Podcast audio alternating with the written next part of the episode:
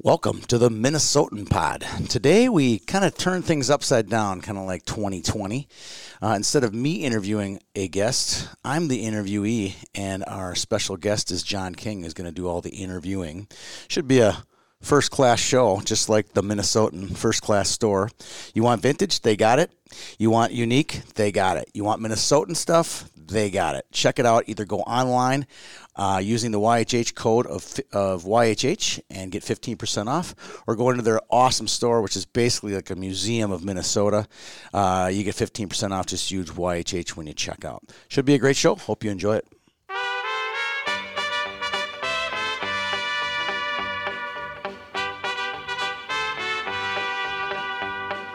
Love is a burning thing, and it makes a fiery ring. Bound by wild desire, I fell into a ring of fire. Are you ready to fall into a ring of fire? Yes, I am. Are you nervous? Yeah, because I don't know any of the questions and I don't know what you're going to ask me. So this is going to be completely ad libbed. There could be some humor, there could be some duds. I think it'll be a little bit in between too. I uh, I'm gonna loosen you up. All right. Because I've had a terrible morning already, so this will be a highlight for me. Well, you said you were going to be late. What what would made it so terrible? Okay, so I've been late my whole life, but I have a, a partner in my new company, and he told me basically, let's not be late. So I've been I really. I've been really trying to work on this, and So you're doing well. You're You're- well, so here's what happened. I um, I was going to work out uh, because they reopened the health club. Yeah, I- and so I at drive the Will Anderson Health Club. at the Will Anderson Health Club. I drive over to the Lifetime, and I'm I park, and I'm walking in, and I realize I've forgotten my little duffel bag with my change of clothes. How far from your house is it? Ten minutes. Just far enough to be super annoying. You know when you leave your cell phone in the car when you walk into the yeah. you know so so I uh I go back to my house, but now I'm realizing I'm going to be late. So I decide I'm going to do the executive workout. Ooh, I'm just going to go in and shower. that's and it. I- it's and I'm kind of excited about it. Oh, I know where this is going. So I've never done it. I'm like, this is going to be great. I can. Uh, I'm going to go in. I'm just going to shower. I might get a coffee. And so I walk in and um, I said to the lady at the front desk, I go, "Hey, what's the what are the new rules? You know, I'm just showering today because um, I got to kind of zip in and out. But what's the program?" And she just looks at me and goes, "Yeah, we can't shower here. Showers are closed." yes. And I said, "So okay, so the shower is a that's a high transmission area, the hot soapy water." uh, okay, so then I go. Um, I have to go home to my house again. Now I'm back at my house for the third Stacy's just loving it. And no, I call her and she thinks I'm crazy. So now I'm I go right back into my my deep depths of my personality, and I'm gonna. I'm I'm feeling sorry for myself. I'm gonna swing through the McDonald's drive-through. Yes. Sausage egg McMuffin and a coffee make everything feel better. Yeah. It's a kind of a workout. 1042 stop serving breakfast at 1030 sir okay. Apparently the all-day breakfast has been canceled part of the pandemic. Really? another huge loss that we're experiencing. Really? yep. They, they now have gone back to breakfast hours. So i said to the guy on the monitor i go well what's breakfasty? Should i get like a small fry and pretend it's a hash brown? And he just goes well we got these cinnamon rolls. It looked terrible right? And i could see the calories on the board. But i'm going to tell you it was amazing. It was basically a cinnabon Yeah, of course. it's great. It was hot. It, had like the gel. You know what I'm talking yes. about? Yes. And you got to realize McDonald's is a professional manufacturer of food. Yep. They don't make anything bad. so cut to all the way here. I am late. I'm 14 minutes late. Sped. Should have got a speeding ticket because that would have just been Even just- better. That would have been the cherry. Let's put it all together. But I I leave my coffee in the car when I walk up here, didn't I? You did. Went back down, and at this point, I'm not upset anymore. It's No, just this is what's going on. That's- That's that kind of day. So I look forward to this episode not being recorded at all. We're we're currently talking into probably white space or it's corrupted. um, That's happened before. All right, brother, let's get in here. You, right. you said something earlier. You said, talk to the teddy bear. Talk to the teddy bear. That's my line. Tell me that. So your buddy used to say that? Paul Olafson, a frat buddy of mine, way back in the U of M days, when we'd be playing cards or want another beer, whatever. Whenever he wanted something delivered to him, he always would say, "Oh, talk to the teddy bear." I love and I just thought it was so funny, and I still say it to this day. That's what we're doing today. Talk to the teddy bear. That's like when you hug someone and say, "Get in here for the real thing." The think- real deal. I think uh, Vince Vaughn used to say that. So, I think that you are the Abby Lee Miller of youth hockey. And I don't even know who that Abby Lee Miller She is. She was on Dance Moms. okay. So you are the kingpin of youth hockey in the Okay. state. All right. Abby's phrase is "everyone is replaceable." She's also been in jail, I believe, since uh, she started. but what what is your as the you're a big person in youth hockey Mm-hmm. in Minnesota? What would be your tagline if there was a T-shirt that had Tony on it? What is the Uh, well, it's obvious. I mean, can I do I have to make something up or can I use what I use? yeah yeah do it Boom roasted is my tagline. and that's your, that's your catchphrase. Uh, That's a catchphrase, obviously taken from The Office. Uh, one of the greatest scenes in The Office's history, where he, he Michael gets gets a celebrity roast and then gets all sad and then comes back and then show and roast each person individually in about a half a sentence deal. It was great. so you'd be boom roasted. That would be the shirt. That would be the shirt. Yeah. If we do an ad for like say Jefferson Hockey or White Bear Hockey, like a fundraiser, we always say "Boom roast them Bears." Good luck from YHH. That's kind of our headline. And how do you think of your? Because if you, if I were putting the Lincoln logs together of of hockey in the state, you have youth hockey hub. Maybe on top of that, you're putting high school hockey hub. Maybe Yep. not. Oh, it Um, depends on the day. Yeah. you got state of hockey. We do the game on Minnesota. What do you think of your role with youth hockey hub? Um, what's your charter? What what kind of is the responsibility? It's funny. Just this past week, some uh, a buddy of mine uh, did a best of, like best reporter, best uh, photographer, best broadcaster, best beat man, best this. He had all these lists of all this best, and I'm like. Oh my God, we are getting roasted. We didn't get best of anything. We have nothing best of on here. I was like about to cry. And then I get down the bottom and he says, best overall, Youth Hockey Hub, which oh. means we're good at a lot of stuff, but we're not the best of the best. And we are there overall every day, 24 7, 365 days a year covering hockey. And that's really what our charter is. That's great. So we have something in common. You use a pseudonym when you're Yes, yes, I do. Okay. I wear a pinky ring. Okay. Oh, So- very close. So So I had a, close. I had a friend say to me the other day. I, I, he said, "You know, you break one of my primary rules," and I was so terrified for what he was going to say next because I thought, "Yeah, it, oh, oh no!" And he said, "I generally don't trust anyone with a pinky ring, but you know, we have a good relationship, and you happen to wear a pinky ring." So I would say pseudonym, same thing. Why isn't he using his real name? I know the story, you and your brother, but yeah. I, am I interviewing Tony Zozel. Today? Tony Zozel. Tony or Scott. am I interviewing Tony thing. Zozel? Let's talk about the pseudonym. I want to unpack this. Well, a little you I'll tell the story. Um, I, I had written this story for a, a, a sports blog that I'd done just for entertainment. You know, you and I have Carl Monty as a mutual friend. That's the guy I was writing to. Just your average buddy. And most of it was just about sports. It could been about the Vikings or the Gophers, or it was usually in frustration. There was frustration in there often, but sometimes it would just be like a my son got a, a game-winning goal. I wrote about that, or just just something that we could look back at. And I wrote one about this rink in Fargo, and it exploded. And you're involved in this, i i indirectly involved in this. Um, uh, and the article got published by the Far. It was about a f- ugly rink in Fargo, and it got published. And. So, what was the take of the article? Were you? it was um, just an awesome rink. It was just you were you were you were doing a love letter to it, or yeah. you were, okay? It was a love letter. That's be a good way to put it. It was a love. It was so bad. It was good. It was stinky. Uh, Did it look like you're playing inside of a Yellow Pages? it was One of those? so bad. It was just bad. It stunk. The paint job was bad. The odor was bad. Uh, there was no boards. It was on on one side of the rink. There weren't boards. It was like plexiglass.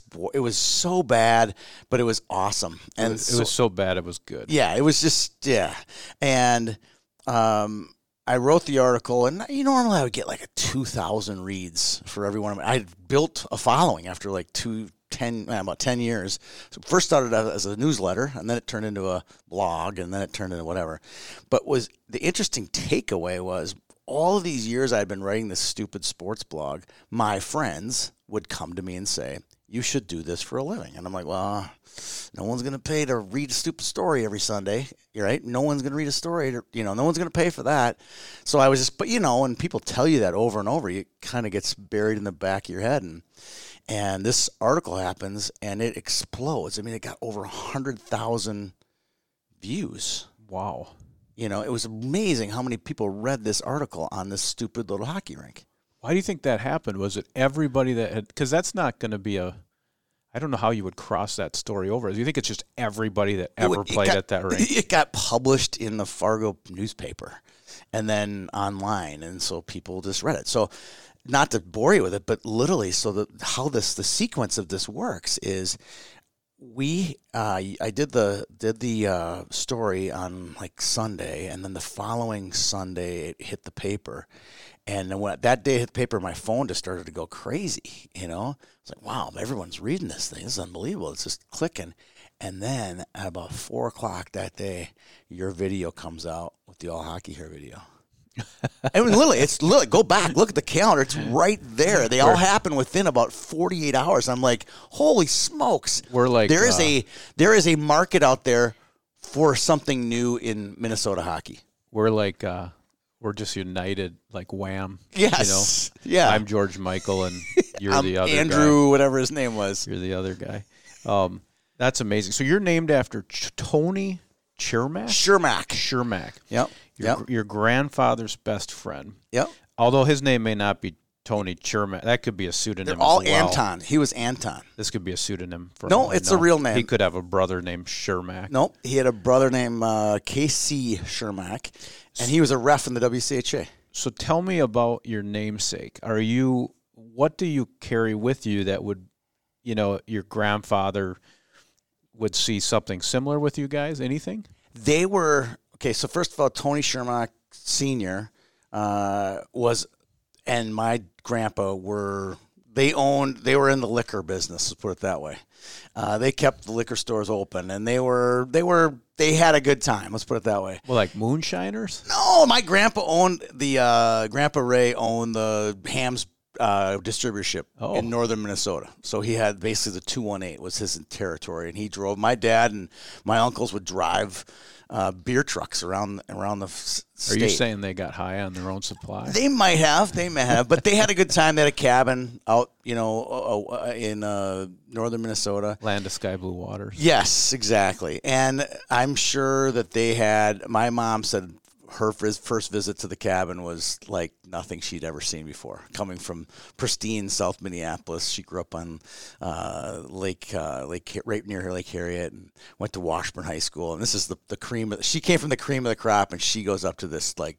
You know, Bill's Mafia party up at my. So it was wild. It was wild, completely wild. Wow, this times. is like Waylon and Johnny Yes. taping each other to the tree and stuff. like I would have friends of mine, you know, their grandparents would be from around there. It's like, oh, you're Ray's Holzol's grandson. This explains everything. You know, if That's it just happened all the time. So I want to talk a little bit about your folks. Um, I'm not going to get you emotional here, but Jim and Jim and Nan. That how I say yep. Uh, I'm going to read something you sent me. It was so great what you said. Um, you uh, described your parents as follows, and this is um, my parents were unicorns, had no enemies. My house was the house everyone hung out at, no rules. We had a green VW van. Do you need any more? we were recycling newspapers and aluminum cans in 1972, riding bikes to work, and composting our food. I had long hippie hair until I decided I didn't want to be called a girl anymore. Dad walked with Martin Luther King in 1960s march to D.C. Mom had a prison ministry that is still viable today to women in Shakopee. The list goes on and on. They were magical in some ways. The only part of that that's not true is in some ways, right? They were magical. So, what did you? Uh, I have a. I'm gonna just so you don't get uh, emotional. I'm gonna give you a humorous question. How did those two hippies name their children? You know, Scott, Mike, Tony, Mary. That's a great question. So I kind of call bullshit. Like somebody's got to be named Willow or Yes. River or um, Jagger. That's a really good question. So what's happening You've here? broken new ground here. What is happening? Well, my name is not Anthony. So there would be the the, biggest offshoot right there. And nobody's really I mean my Well, brother and your name is what exactly? Tony Andrew.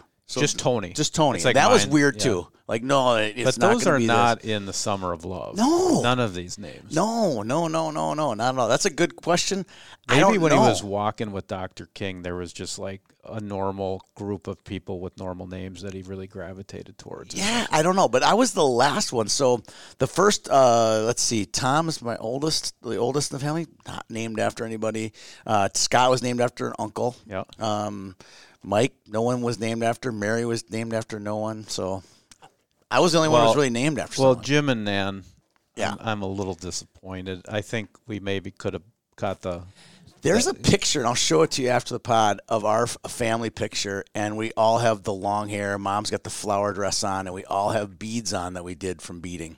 Oh, I no, I know you grew up in the Mystery Machine. I'm not debating this. I just don't know how your names are I agree. Tony Scott, Mike Mary. I don't- I guess.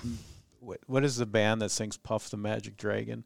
Peter, Peter, Paul, Paul, and Mary. and Mary. Yeah, so I yeah. get, maybe they were in like a window. Maybe there was. like be groovy, but not with your kids. But I was born in '67. Summer of Love came. You know, had you Yeah, been born, you would have been. You would have been. If you'd been the sixth Dozel, you would probably would have been like, you know, what was Frank Zappa's kid's name? Moon, Moon, Zappa, or I'd be I would have been Midwest. Yeah, probably, probably. Um, so, what did you learn from your folks? These unicorns. You know, one is uh, an artist uh, helping people with chemical dependency. You got somebody running a bed and breakfast out of your home. Home. What uh, you know? What traits do you hope you have from your folks? Well, that's a great question. Uh, the first is I'm a professional. my yeah, my dad did not give a rip what people thought of him. He didn't care. Oh, well, I'm just going to do this, and I'm going to. He was a free spirit. He was going to do whatever he wanted to, um, That's a great trait. and he didn't care.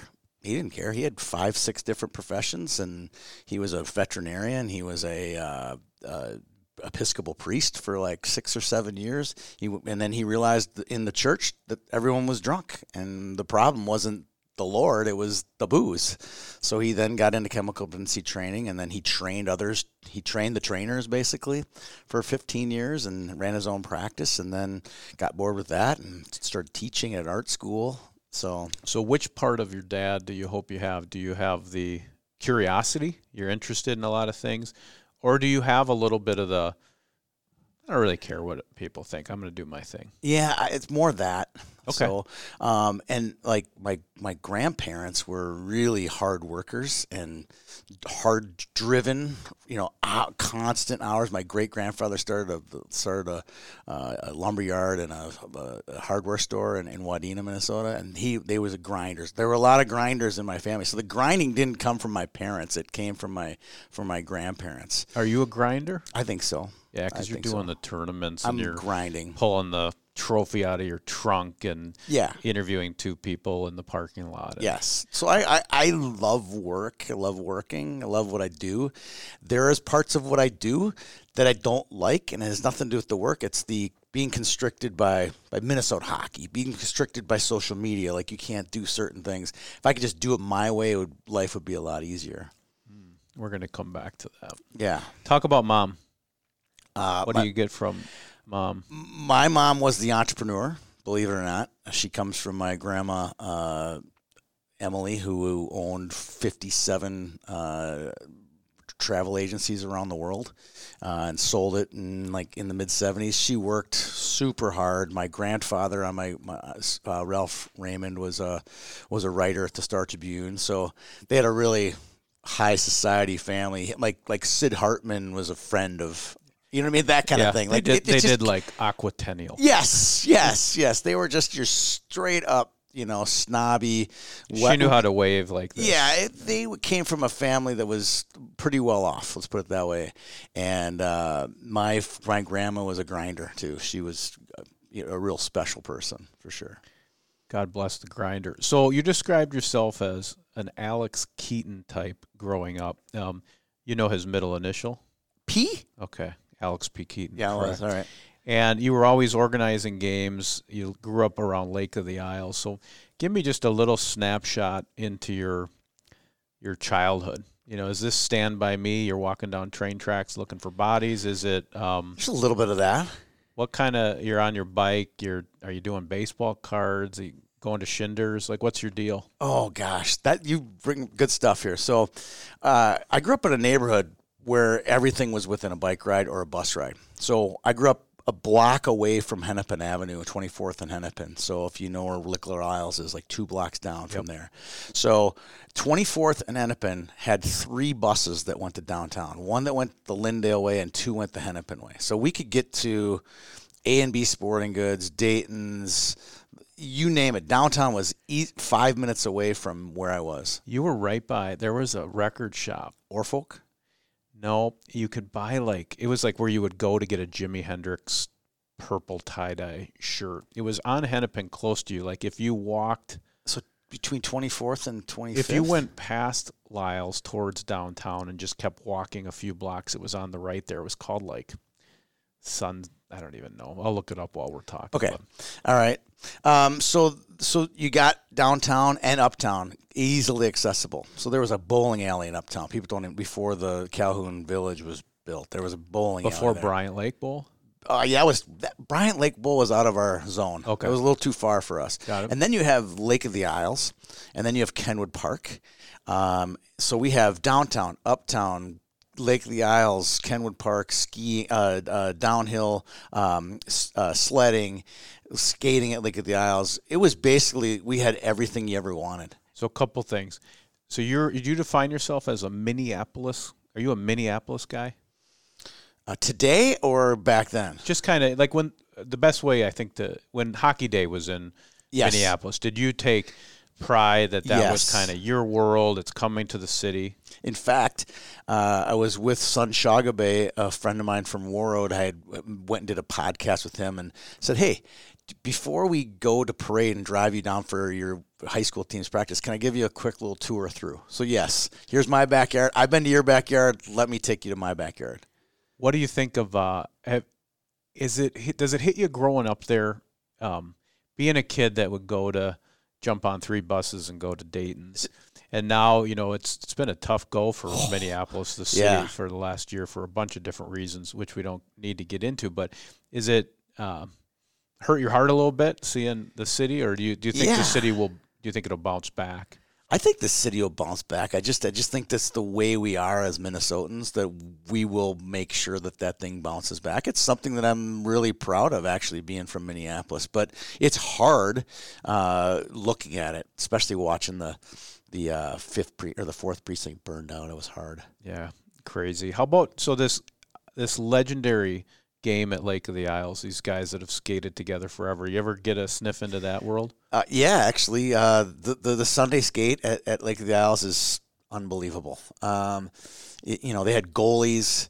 Uh, getting in on getting a shift on that when you're sixth, seventh, eighth grade is pretty special, and you always remember your first one. You How know. does it work? So it, I've I've heard about it, right? So you can't. They don't like carpetbaggers. They don't like a person that just pops in and does it one time. It's almost like you got to really You be earn there. your way into that game. Um, so you show up with your skates, and it's can you just skate, or do it's a you? full game. It's full equipment. yeah. you know um, it's sunday right after church and it goes for about three hours and there'd usually be two goalies three goalies and there'd be 20 guys so 10 on 10 and and sometimes if they were short they'd bring a little guy into the rink and let you play and it was usually by sixth seventh eighth grade where you could get in the game it was mostly high school and ex high school players down there playing and they were usually from the from the hood That's amazing. So, I want to talk. So, you played hockey and golf. Um, you described a friend group called the Awesome Eightsome. this is not hockey related I know, just- but it's, it's, so cool But it's, uh, I don't know if that's because there were eight people you golfed with, or they were eight of your closest friends. that you- had nothing to do with golf. There was four Okay. guys and four girls. Okay, and did any of you guys ever date? And Oh God, I can't say that publicly. okay, but you were you were all friends.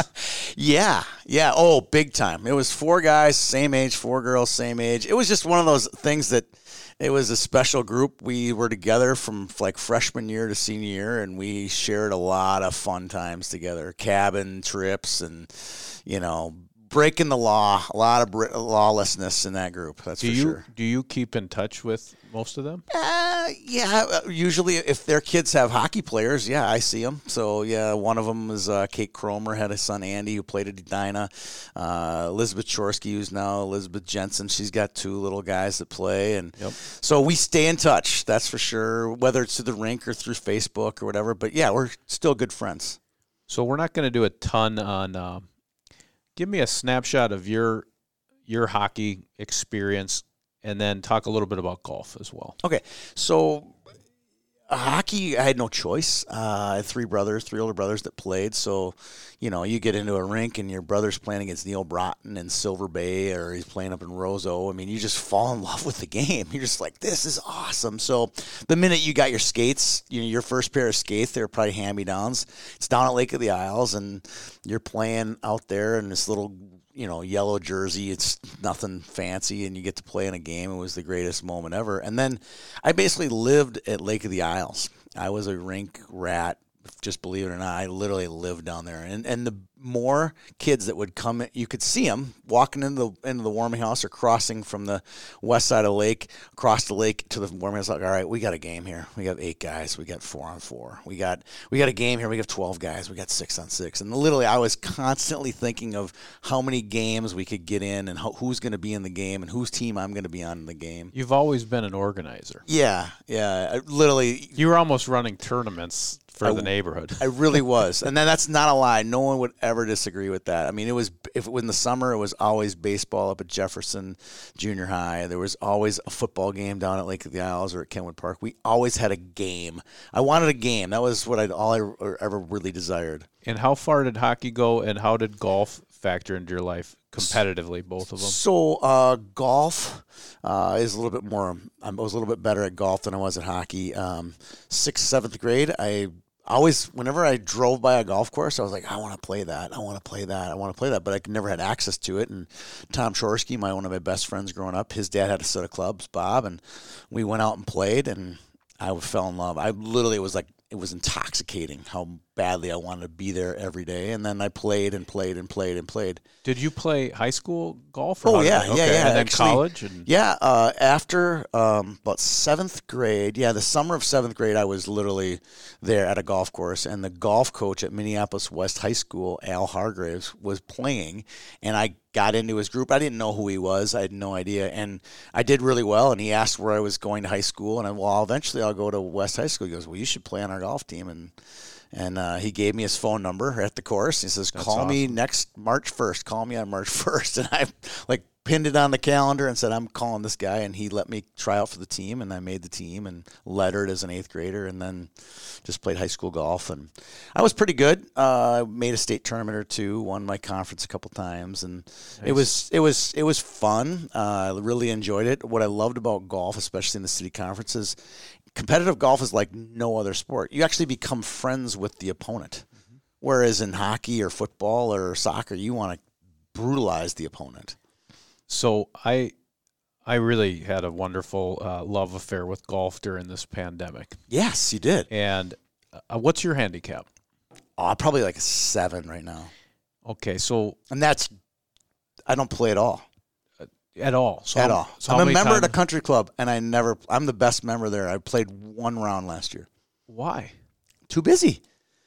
Oh, come on now. I'm organizing. You got to get out there. I will. I will. So do you when do you have swing thoughts? Not anymore. No, I don't ever even take No a practice positive or negative, nothing. I don't have, I even take a practice swing anymore. so I I just have this voice in my head and I'll be um I'll be getting ready to hit and it it'll it'll say like this is going to be a really bad one. and it when I look down, it's usually on the tee and when I look down it's almost like my club is like 15 feet long and I'm like on stilts. Yeah. It's like it's like when you're trying to shoot a long pool shot. yeah. so somebody said to me, they said you got to train your swing thoughts. You got to you got to think the same thing. And he told me for the entire year, I don't know what his thing was. Maybe Yeah. follow through, Right. Follow through hard and high or something. So every time he shot, he would tell himself that. So I tried saying yoga pants every time I hit, but not good. But I did go from a 31. I was a 31 Wow. handicap, which is um, That's that's I think as high as it goes. And then- 36 used to be. Yep, and then I now I'm at 19, Out of way. and I use Almost bogey golf. hockey stick putter. I could What's probably that? What do you shave another. I got a a hockey stick putter, like hockeystickputters.com. Like it's a metal hockey stick, and I putt with it. And I I should not do it anymore because there's no feel. It's like putting with a broken branch Yeah. from a tree. But it gives me an out, I think, when like to kind of be like, Yeah, well, it's I use a hockey stick putter. So how serious am I? Well, here's a little known fact. Uh, only people that golf with me know this. I putt left-handed. My father does that. It's supposed to really help you. Did you have kind of the yips? No, I again growing up w- batting left-handed and playing hockey left-handed, we would go to mini golf and play. I would putt that way, and then when we got the Bob Chorsky set, it was right-handed. So it was either that or not play. So I hit it right-handed, and after about three holes, Chors- Mr. Chorsky's putter was a two-way, like a bullseye, and I just flipped over and haven't looked back since.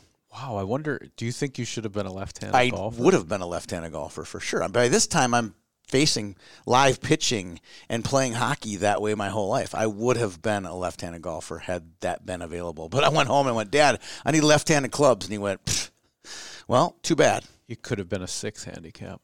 Yeah, well, I would have been. I would have been a better golfer. That's for sure.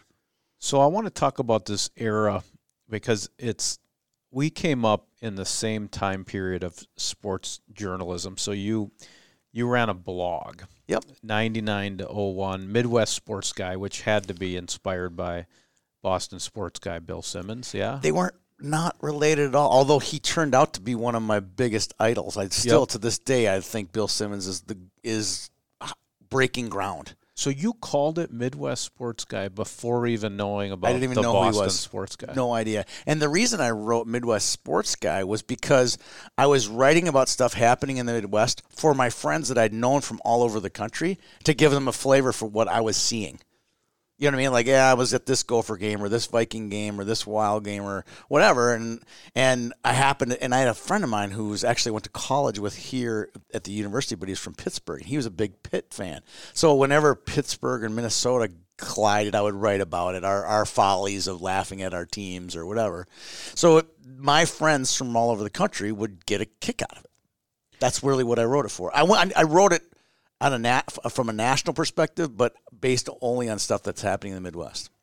So I want to. So I'm a. You you were a mass communications journalism major at the Yep. U, and I I want to get into kind of journalism for a little bit because it's changed so much with attention spans and phones and it's funny you know you go on linkedin and it'll tell you how long it's going to take you to read the article right Yeah. Uh, underneath it Yeah. you know before you click on it because god forbid you should click on it and spend more than two minutes but I, I want to I'm going to give you a couple different examples and I want you to talk about maybe some of your heroes and and or even titles or so what I loved about Bill Simmons in the early days was what I would call gonzo internet journalism. So not not Hunter Thompson gonzo, but Right. he wrote so free and so long.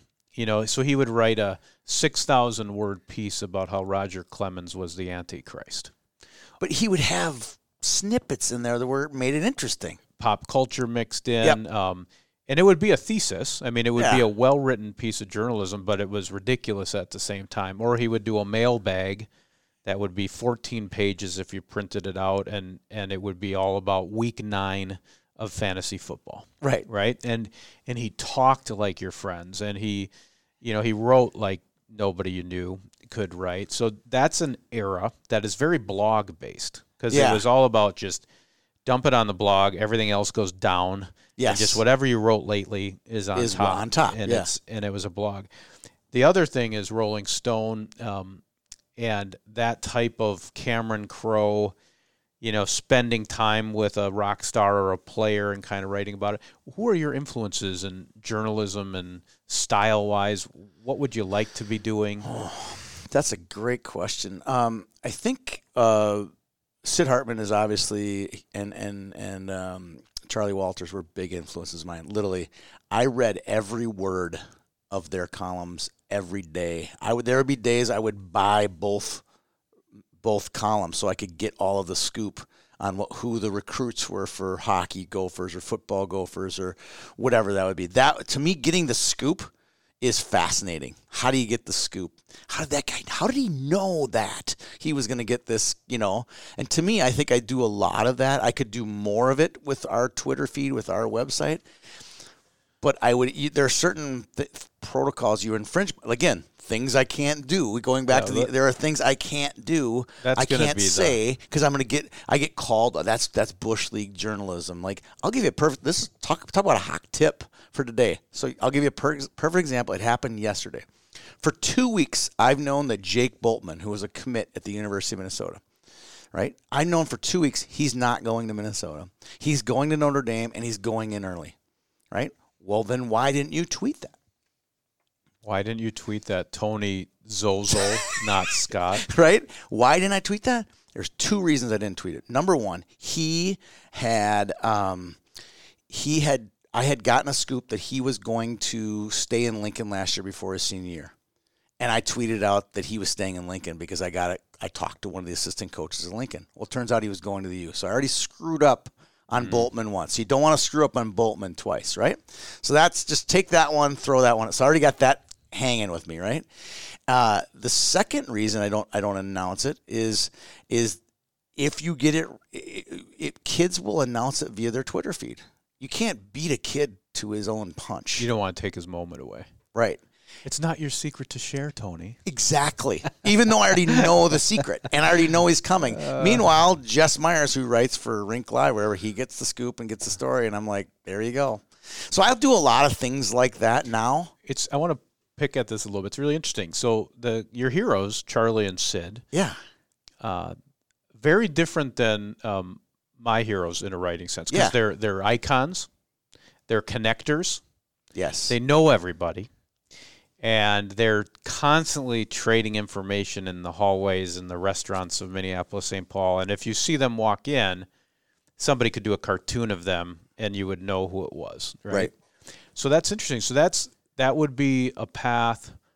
And you can you're starting I mean you've you've been building that. So Yeah. so you would like to be the old guy with long eyebrows and hair coming out of your ears that the recorder. you know um, that everybody knows because you've got a legacy of you know 40 50 years of you know you know all these people is that kind of That's a, a it's wish kind of what that is what I wish to be. Yeah. that's awesome i uh i want the heart of this chat we'll do about 10 minutes on um doing things my way your way right without Yeah. restrictions and Yeah. Yeah. Yeah. but it's interesting. So, uh, I want to get your feedback on something else. So, I'm on the other side where my restrictions are I want to write in a very almost fan fiction, um, high personality, doing little bits, little, you Yeah. know, some of the writing's Love 'em. just bits, um, you know, picking up on something and running with it. And, but I feel the same thing. So, I've been doing these columns about the Minnesota program experiencing notes, yeah right? the C notes doing their hundredth year because it's a weird year to be. It's kind of like you with ten years of youth hockey hub. It's a weird year to celebrate um, something. So I've been trying to throw him some sunshine on a on a season that's been great. But even when you write about it, if you're writing about Scott Reedy and you're Right. trying to write about or Ben Myers and how much of a man child he is, and you're you know he's he's curling Volkswagen Jettas, you know. um, you're if you knew the kid, but you're still a, but it's So it's funny. but it's like okay now i'm a 46 year old man basically writing fan fiction about a 19 year old college hockey player but if you don't if you don't kind of dive into that suspension of disbelief i just think it's not as much fun right?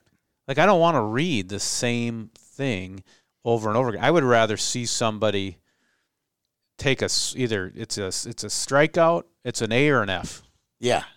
Don't give me a B minus, right? Yeah. I mean, as far as articles are concerned. Yeah. Yeah. You know, But you can't hit them all out of the park. so you're chasing scoops though. So you want to be the guy who knows the people and who knows what's happening first. Yes.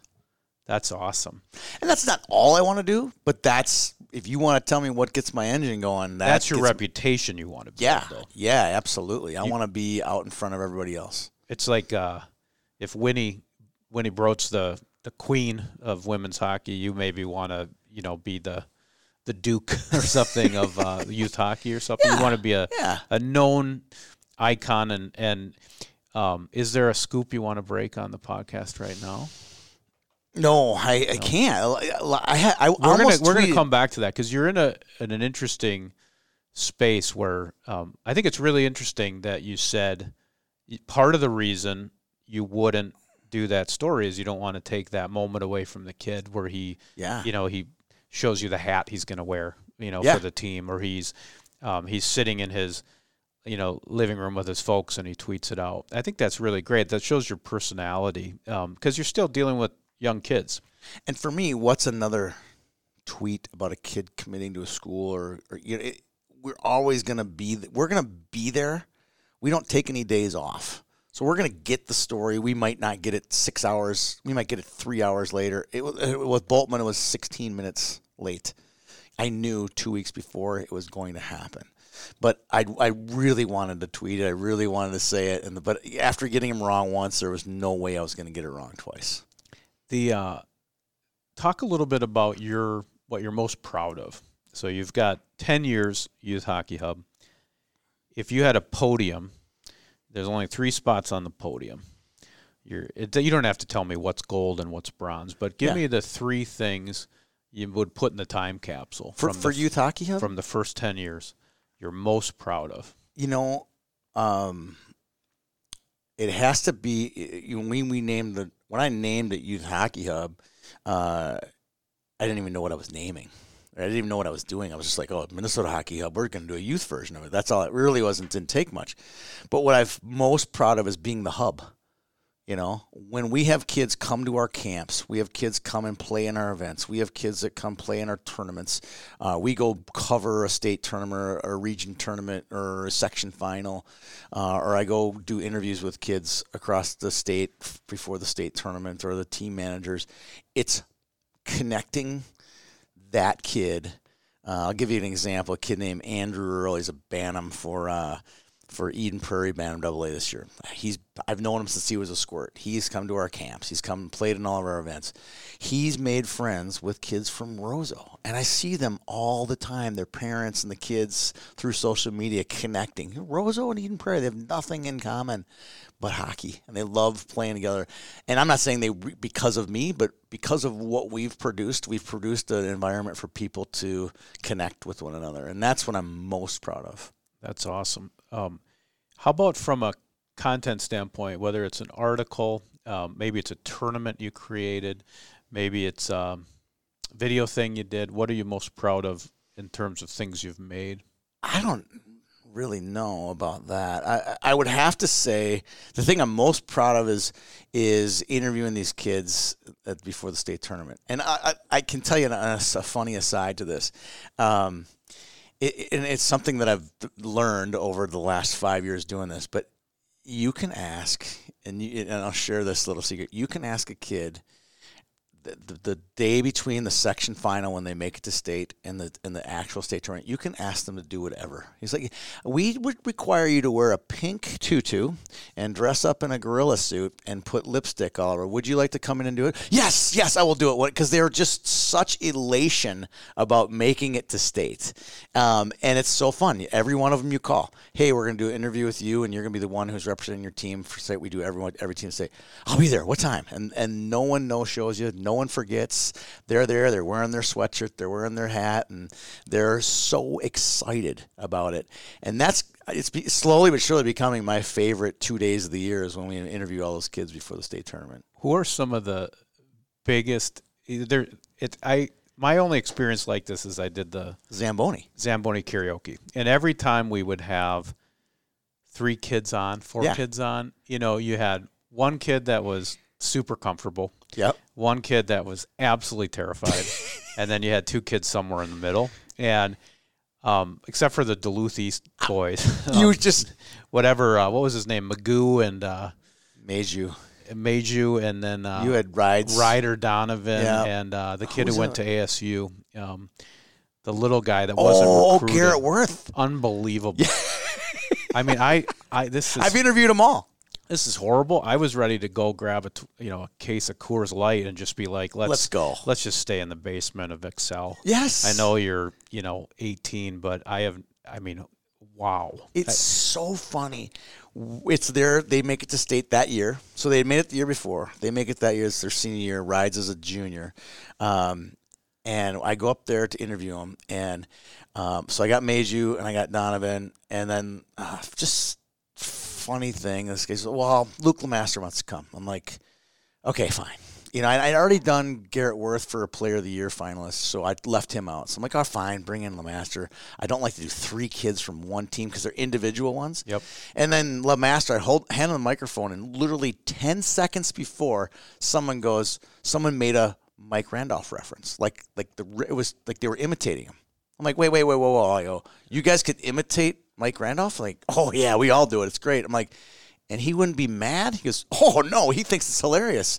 And Luke LaMaster does the best Mike Randolph. It made my day. Like there was there was nothing that could have went wrong that day that would have ruined it because it was so good and so well done. So they, I had only done one of the Zamboni karaoke's, and this Donovan was still a junior or something, and he just texts me and he says, "Hey, we saw the first one.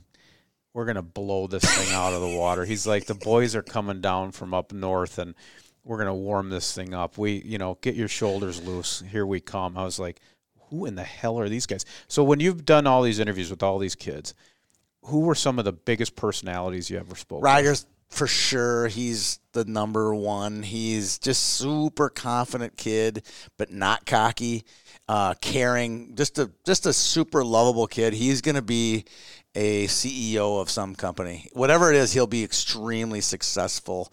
That's the one I keep coming back to. I can't hold. He's the number one. It's not even close. How about any any kind of uh, more like the Big Lebowski or Bryzgalov or kind of? Do you ever just have a kind of a really interesting spacey beauty? I got one uh, just off the top of my head. I'll, I'll- maybe I'll think of one in a minute. But here's this one. It's so funny.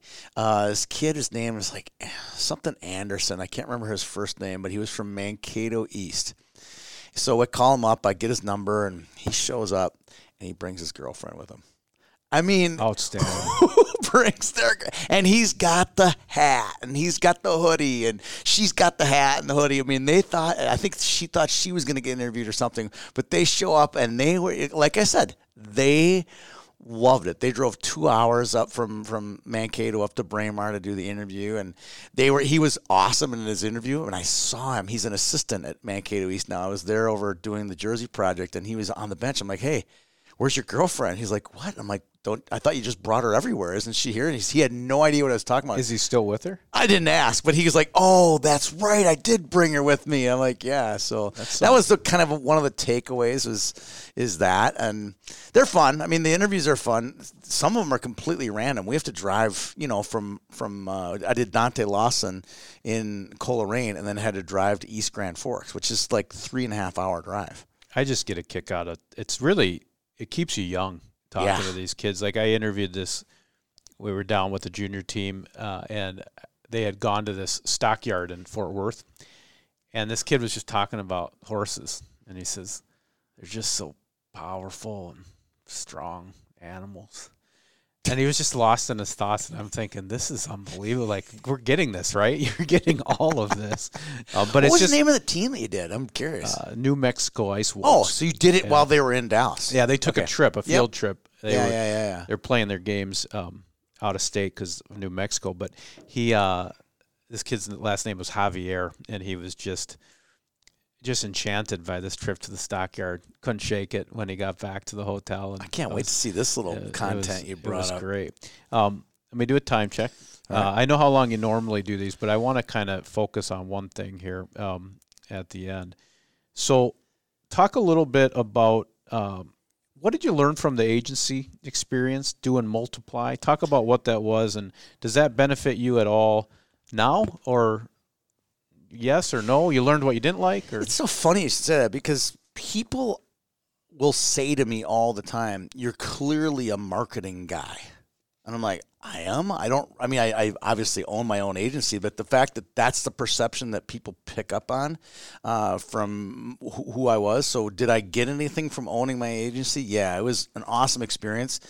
We were, you know, somewhere between a boutique and a big time agency because there were days where we were handling media buys for you know Dr Pepper and like the entire media buy, you know. So we were a big time agency on some days. were you a media agency or an ad agency? ad agency? We Okay. did both. We did PR Full At service. the, end, at the end, we were doing PR.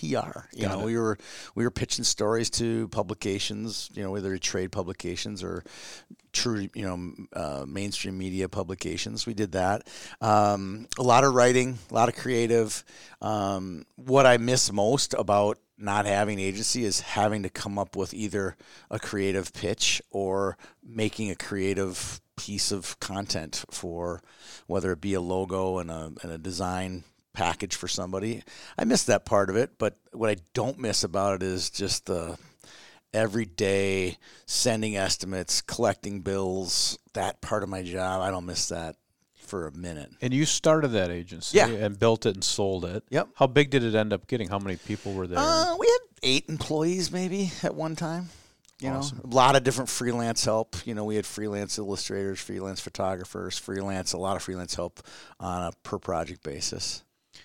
So one of the things I know you and I have talked about is at some point you have a real appetite to do kind of like ESPN did with 30 for 30. Yes. You want to look back and I think the way you phrased it was 10 stories that no one else would tell or something 10 stories that that no one else has told maybe it was but yeah. um what what kind are you going to do that and what kind of uh what are some of those stories you want to tell the world Well, yeah, we definitely that's something that I will accomplish, and it could be it, it might take me a year, it might take me five years. I, I have no idea how long it's going to take. But one of the things that kind of gets to me after being in the media business, or even just being a consumer of media, whether you're delivering it or, or eating it, you know, whether you're making or eating it, is it seems like they tell we hear the same stories over and over. If I hear about the Roseau Warroad rivalry one more time, I'm gonna you know poke my eyes out.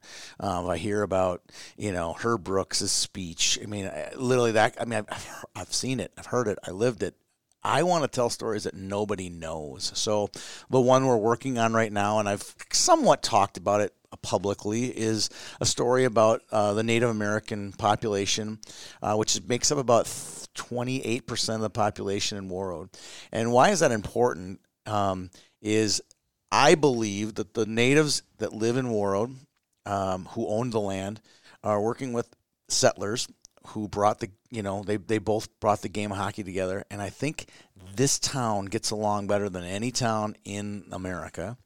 There's no strife there. There's a, obviously a great company marvin windows that's there and they have a, uh, a casino there that employs a lot of people. So they have a lot of bustling economy in in warroad and what's interesting is i believe the game of hockey is what ties that community together. And i think we can make a movie a short film 10 15 minute film about the history of the natives and the history of white people there and the history of the game and how the superstars in that town every 10 15 years are always native americans. You know you go back to max oshie you go to uh, uh, henry boucher and then tj oshie and now there's the young shaugabay kid who's going to be going. Then there's plenty of you know plenty of white kids too that have been great at hockey they just get out the Marvins, you know, just them alone. But um, a fascinating story about a town that has nothing to do with Warroad. We won't say the word gold medal. We won't say the word Roseau in the entire piece. It's about the town and how it, it comes together. And that's the stories that we want to tell uh, in these short films. and do you have a title for it or if you don't want to say that's okay too Oh, the name of the film? No, not yet. No. That's- that I- I know it's going to, when, when we're editing it, it's going to come out of Yep. somebody's mouth. We interviewed a, a young woman, uh, Kaya Sandy. Uh, she's seventh or eighth grade. Eighth grade. She was a seventh grader last year. Eighth grader. she blows it away. She's blonde hair, blue eyed. I mean, she looks like she looks like a Marvin, and she's half native, and her story that she tells will blow you away. I was like, just keep it coming, keep it, That's keep great. rolling. So it's fun to listen to their stories and how proud they are, um, and that's what I want to get to. And I just every one of my stories, hockey will be part of the fabric. It won't be about goals and assists, and you know, Yep. that's what I really want to tell. It's about the life. Yep. So let's go back to this. You started to talk about, you know, being constricted or a little bit or um, wanting to do it the way you want to do it, but there's kind of some rules.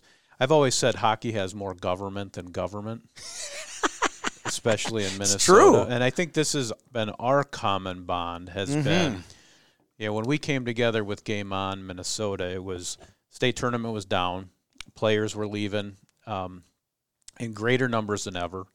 And we were trying to kind of um, build a sideshow next to the tournament so that, you know, to help it, you know, breathe into the fire a little bit. And, and we've had a lot of fun. And our, our charter was always if this thing could go anywhere else, if it could go on Let's Play Hockey, if it could go somewhere else, we shouldn't do it. Right. And, And that's that, what I'm talking about. and if that means we only do 12 things a year, then we only do 12 things a year Right. right? So, um, where are you uh, boxed in? Um, is it because of the age of players that you cover primarily? Is it um, all of the genuflecting you have to do to the different uh, organizing bodies? Talk a little bit about this um, feeling constricted because I think it's a buzzkill for hockey fans to not see the game and the stories told in the way at full volume. It's funny you should say that. There's there's so many constrictions. So you have you have social media, for example. I'll give you a perfect example, and I, I'm not ripping on COVID, but like we uh, took a picture on Sunday morning of our Blue Ox like a few weeks ago of a f- a pu- of a puck drop. It's the puck drop, right? Um, and everybody, we do it every every you know puck drop. We take a picture of the stack of pucks before you know just something that's going to begin the day of a, of a tournament, right? Yep. It's the kickoff. Well, there were 19 parents in the photo. 18 of them had masks on, and one of them had a cup of coffee. Was drinking her his or her coffee. And what we what I remember more about that day is that one photo and the and the backlash from that photo that we weren't following COVID restrictions more than the the the game winning goal scored by a kid after an unbelievable play. And I almost I remember the the, the negative the more than the positives. That's just a that's not a COVID slam. That's just a anybody has a voice now. I mean, the same voice that allowed me to become popular Twitter is also the same voice that constricts me because sometimes you say things and, and you're held accountable for some of the wackiest things. So that's the first thing. Then you talk about government. Uh, Minnesota Hockey has its charter, and I have my charter, or Youth Hockey Hub has its charter. And oftentimes they don't get along, and oftentimes we compete for the same player at the same time of year. So I don't mind the competition. I just don't like the the narrative. My narrative, if mine, if whatever I say doesn't match their narrative, then it's not. Then we're wrong. It's a it's a black white thing. I I always where it hits into me would be there's this idea of purity, and uh, sometimes you'll see it. There'll be an, a coach in the state tournament that if his team loses, will say something like. Uh, they were more focused on their hair than the game or something. They, they have this idea that um, the interview that they might have done with you in between games or Right. or um, blow drying their hair for the lineup or and when I look historically, I look at Grand Rapids, I look at Minnetonka, I look at these teams that have won. They are loose. They are having fun. Their coaches are laughing with them, letting them do what they want. They would be the coach that would say, "Of course, go do that interview in the Right. pink, in the pink tutu with Tony." and those are the teams that win because they they let them be the Cowboys that they want to be. You know, so do you do you feel like you run into that kind of? It's the same group of people when Ovechkin scores sixty and pretends like his stick is on fire. He gets panned by fifty percent of the hockey culture because he's being bigger than the game itself. Yeah. I, I, I feel that too. And again, I don't want my statement about Minnesota to be they're always constricting me. We work very well together. Like and and I don't think there's any doubt, at least I don't know, I'll ask you this question. I love community based hockey. I love the way Minnesota organizes itself. I just think they could do some things a little bit better, and that's all I'm trying to do is make it a little bit better. Um, and sometimes we don't, we agree to disagree on on those types of things. Um, but for me, it's really difficult uh, to run my business with some of these restrictions. So, what do you think is going to happen with as someone as well with a vested interest in high school hockey. What yeah. What do you think happens here? Do you think we have a season? Yeah, I think so. I mean, uh, we got good news last night. Uh, even I think the more and more news that comes out that people are, I think there's going to be a state tournament. I don't know if there's going to be fans in the stands. I think there's going to be high school hockey games. I think it's going to be January 14th is when games will be allowed to be played. So they'll have a 10 day upstart. Uh, you know, when do you think days. the tournament would be? Later um, than I think it, I think it's going to be. It actually lines up perfect for Easter, um, uh, East because they aren't going to play on Sunday, so Yep. they'll play. Believe it or not, they'll have a Good Friday. You know, semifinal Friday will be on Good Friday. The hardest part for these guys that they're going to have to figure out is they've stated already that boys and girls are going to be the exact same time. There's not a lot of rinks out there where you can put a really good camera crew. I think Class A boys and girls will be in one building, and Class AA boys and girls will be in another. Got it. That's got what I think it's got to be because there's, I mean, one would have to maybe be at Amsoil, maybe one be at Ritter, maybe one at Tria, maybe at the Xcel. Who knows? I think it's going to happen. It's going to be all happening in one weekend, and That hopefully we'll awesome. be hopefully we'll be there. You know, So okay, I need a little crash course on high school hockey. You're my guy. You're Okay. my Yeah, source. yeah. You're my Sid Hartman. You're Yes, my I am. you're I my try to be. shooter. yeah, Okay, so here's what I know. I know there was a really good player at OMG that broke his leg last year, and he was a manager, which I thought was so cool that he did that. He went to the tournament as a manager, and he's a big time stud. Don't know if he's still playing high school. Yep. So let me run Yep, through he'll be back. Uh, I know Edina was oddly down, which was strange. I saw them play a couple times. They they were struggling to score. I don't know. I I actually saw a dad with a hat that said "Make Edina Great Again," which was one of the funniest things I've seen in a long time. So I'm curious about my Hornets. Yep. Um, I want to talk a little bit about the Mr. Hockey guys. I, I'm familiar with Leighton Road and White Bear. I don't know what he's doing or where he's playing, but the um, and then uh, like what should I be excited about if this was college game day, Saturday morning, the first week of the high school season? What are the little four minute clips that are getting me super excited? Well, you got to be excited. You, you you nailed it right on the head. Kyle Kukkonen uh, and Jackson Hallum are the two best players coming back. Uh, Kyle's at Maple Grove High School. Okay. He'll he's the front runner uh, to be the. Um, I would say he's front runner for being Mr. Hockey. Uh, Jackson Hallum was a third round draft pick. I'm not sure he's coming back or not. I, I, I've oddly What enough team is he on? He's St. Thomas Academy. Okay. Uh, he might be. Uh, we'll see. Um, he's. I'm not as certain that he'll be back, but I I did talk to oddly enough that same weekend of the Blue Ox. He called me. I'm like, I'm getting a phone call from Jackson Hallum, and we Was he- talked about his senior paper or senior speech or some stuff that related to his academics. Was he upset about the one woman without the mask on? no, he was not mad about No- that. no He- mention? He, was not. He did not mention Okay, that in the phone good. call. Uh, but he's a really sharp kid. Um, I hope he comes back because that makes St. Thomas the better players that comes back. Is he more playing good in teams. juniors right now? Yeah, Okay. he's with the Gamblers, and it's pretty rare. Sammy Walker did it. Uh, he played as a drafted senior. Uh, when you get drafted to the NHL, there's really no point in staying in high school, but there's a point when you want to win state with your buddies. You Yep. know. That's great. Who else? So those So are the give me, two. give me, give me five. That's two. Uh, well, Luke Mittelstadt and Carter Batchelder uh, and Drew Holt are three superstars at Eden Prairie. They'll be one of the top teams, if not the top team in the state this year. Who will be the other top teams? Uh, you got Maple Grove, Um, Wayzata is going to be really good. They're just super deep. You know, you got a big high school, 3,000 kids. You're going to have four or five sophomores, six or seven juniors, and eight seniors every year. That's what Pat O'Leary gets dumped onto his lap. And he'll, he'll have a really nice team this year. When they were Bantams uh, two, three years ago, they were a semifinalist in the Bantam States, and they don't lose anybody. You know, the, the key is how many do you lose from the Bantams? How many do you lose from as this, you know, matriculates up? I mean, Maple Grove lose, loses uh, Justin Janicke, who's an NHL draft pick, and Brock Faber. Brock Faber should be a senior, could be a senior at Maple Grove High School this year. Instead, he's playing in World Juniors. He's playing.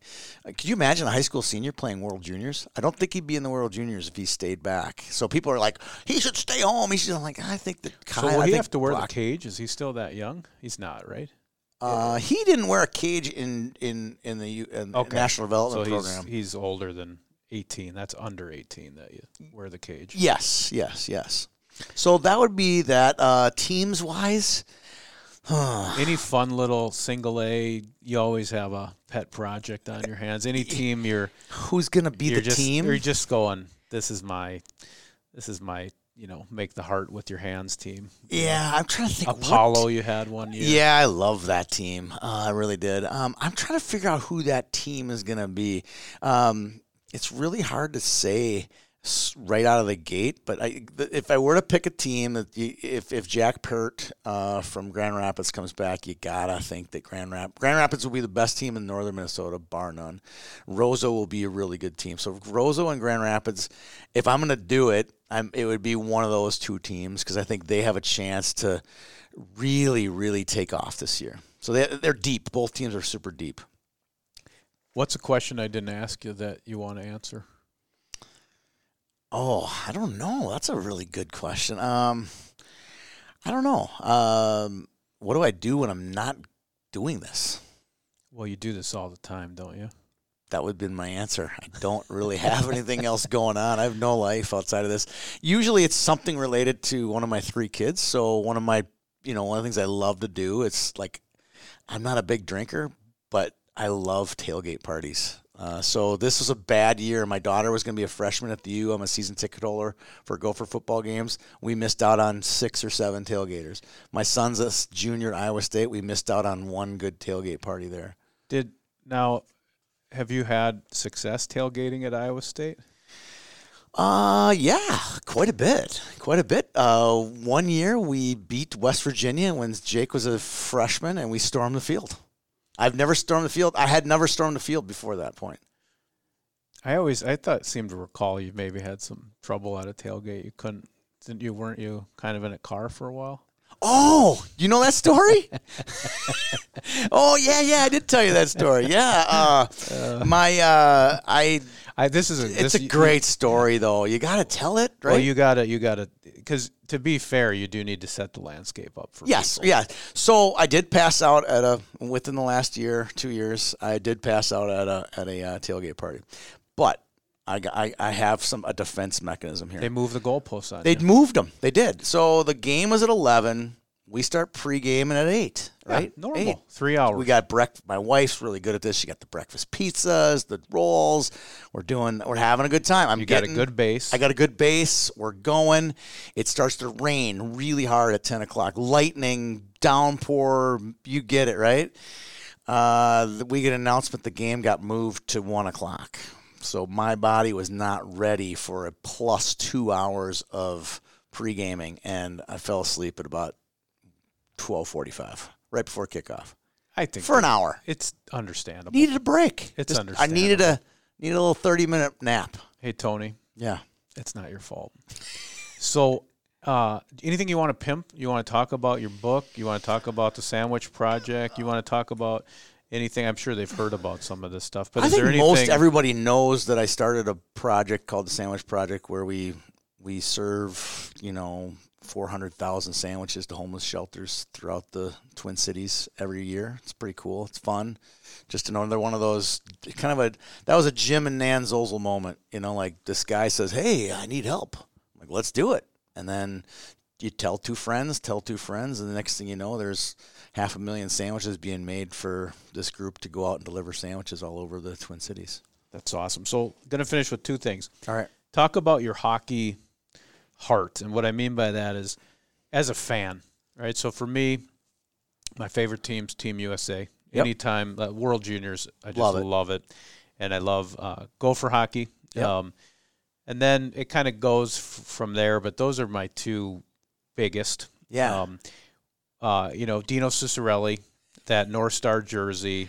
I remember the black stripe being added when I was. Did you in, like I the black in- stripe or not? well, it was I was in eighth grade.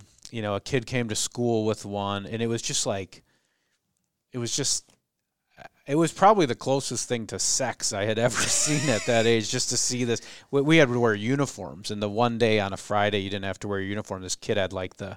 Oh, the did you go to pro- OLG? I did. Okay, this kid right. had a probably went to Pro Central in Right. Southtown and bought the the new uh, and it kind of had the feeling of the Astros crazy orange and yellow Yeah. thing. But uh, so yeah, you know, Willi Plett, uh, Basil McRae, Churla, Dino, Gophers, USA. That's kind of my little pod of you know. Neal Broten's probably the coolest. Uh, he's the real young blood Yeah. of Minnesota. What's in your your hockey heart? What's your you know your as a fan? I love underdogs. So no matter what, you know, I love the team that's going to be the underdog. So any team that's got that story, uh, or any team that kind of like, I, I thought we were kind of going this direction. I have two teams, and I shouldn't say this terribly public, but there are two teams that I just always love, and it's Moorhead and Hermantown. It's because literally, if you think of just look from 10,000 feet, like just take hockey out of the equation. You think of Hermantown, Minnesota, people from Minnesota, like, oh yeah, and then there's Hermantown. Like there's no one thinks of Hermantown. Oh, what a beautiful place to live. Moorhead, Minnesota. It's not. I mean, these are not hotbeds of gorgeous landscapes or anything. But these people in both these towns are so passionate about the game and they're super down to earth. They do everything. Literally, if there was a handbook for doing everything exactly right, it's Hermantown and Moorhead. And people from that town, just they just continue to produce really nice people and easygoing people. They participate in all of our stuff and we work closely with them and they're just they're just great people. Their co- their head coaches are are high school teachers. I mean, That's they're awesome. just they're just true and true. When they win, when those programs win, I get excited. So those when I think of teams, those are the kinds of teams I love to cheer for. How about so? How about player? So my favorite type of player is mostly anybody that um, Keith Tkachuk gave birth to. Um, so I like high high skill American born pricks. You know, like hard to play against, high skill. Like I Matthew Tkachuk is just my favorite. You know, kind of guy that if you're in the World Juniors, um, he's going to in three days decide he hates Somebody. Russia Yeah. and Canada, and the entire Halifax arena is going to hate him. But he's also going to maybe score the winning goal, right? And and you know duck walk by the bench. Um, that's kind of my. What type of player do you like? Well, you're kind of describing it right there. I mean, it has to, has to be American born, and usually has to be Minnesotan born. And I again, maybe it's, it's my personality, but I kind of like guys that don't give a shit. To be honest with you, just they they are they don't they don't care if the camera's there. They just love being there, and they don't care who's there. They don't care if they're going to get um, the Player of the Game award. They're not going to be mad if someone else on their team gets the award. So there's a few kids that just over the years I've just really started to like. I'm like, I really like that kid. They don't really care. You know, Ryder Donovan was one of them. Kyle Kukkonen's another one. This kid, he's just one of those kids that just who plays with a ton of passion. There's another kid coming up named Max Plante. He doesn't care. There's a, another Bantam this year named Teddy Townsend from Eden Prairie. I asked this coach once. I go, "Well, should I give him the player of the game or this kid the player of the game?" He goes, "Oh, don't give it to Teddy. He'd crap his pants." Meaning he doesn't want any attention brought. A lot of these kids don't want attention brought to themselves, and they just and they play that way. And those are the ones I just love following and, and seeing. Hopefully, they succeed. I love that. So I'm going to give you one compliment, and then we'll ask the final question. I would just say this was great because I really got to know you better. Yeah. Um, specifically, I I think what people need to know about Tony is he's the guy. Uh, pulling trophies out of his car, um, running in, spilling his coffee on his shirt so that you know he can get the stats right uh, for your kid at the tournament and and make sure that they're doing everything the way they're supposed to be doing it. And oh, by the way, he's going to make sure the trophy's cool enough that the kids want to put it on their uh, social media because he made this thing. And I, I think you probably don't get enough credit for that. Just kind of, you are a grinder. You know, if I go back to your parents and and your even the fact that your heroes are Sid and and Shooter, um, you really just want to be the glue.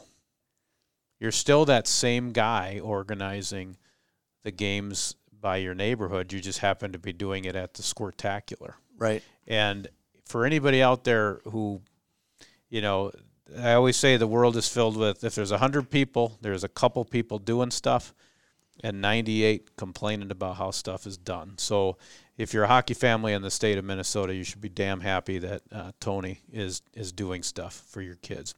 So legacy wise, you're 10 years in. Where do you want to go from here?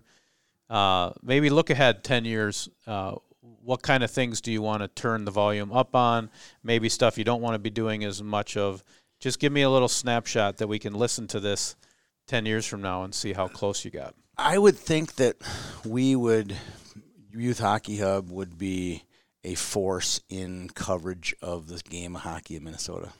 That's what I, and I don't really care if it's uh, the use of tournaments and, and, programming is the way we get there, uh, but that has to be our number one focus. Um, so if I look back 10 years from now, or, you know, 10 years ahead, I look back and like, yeah, they really cranked up the content. They really cranked up uh, the delivery of of great photos and, and, and, and, great broadcasts and great programming, great podcasts and video stuff.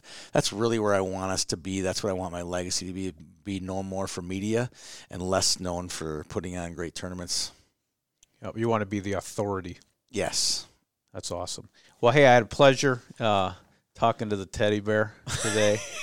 And I think this is my day's getting better already. I got a miniature crackle candy bar to eat, and I still got some of my coffee. You got to drink your coffee. So too. thank you, Tony, and thanks for what you do for everybody. And thanks for having me. Well, John, thank you for uh, participating in this interview. I had a blast. My face turned red basically the entire podcast. Uh, uh, if you if you could do us both a favor, uh, John has uh, got some programming of his that's sponsored by the Minnesotan. We're uh, YHH is sponsored by the Minnesotan. I've had a lot of people come to me in the last week and say, "Hey, I, I went and spent some money at the Minnesotan. I really appreciate it."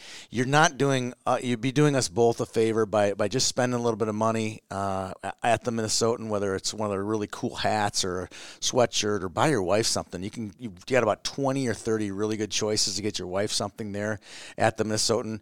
You get a 15% discount if you use YHH online or if you go into the store. Uh, for John King, I'm Tony Scott. Thanks for tuning in to today's interview.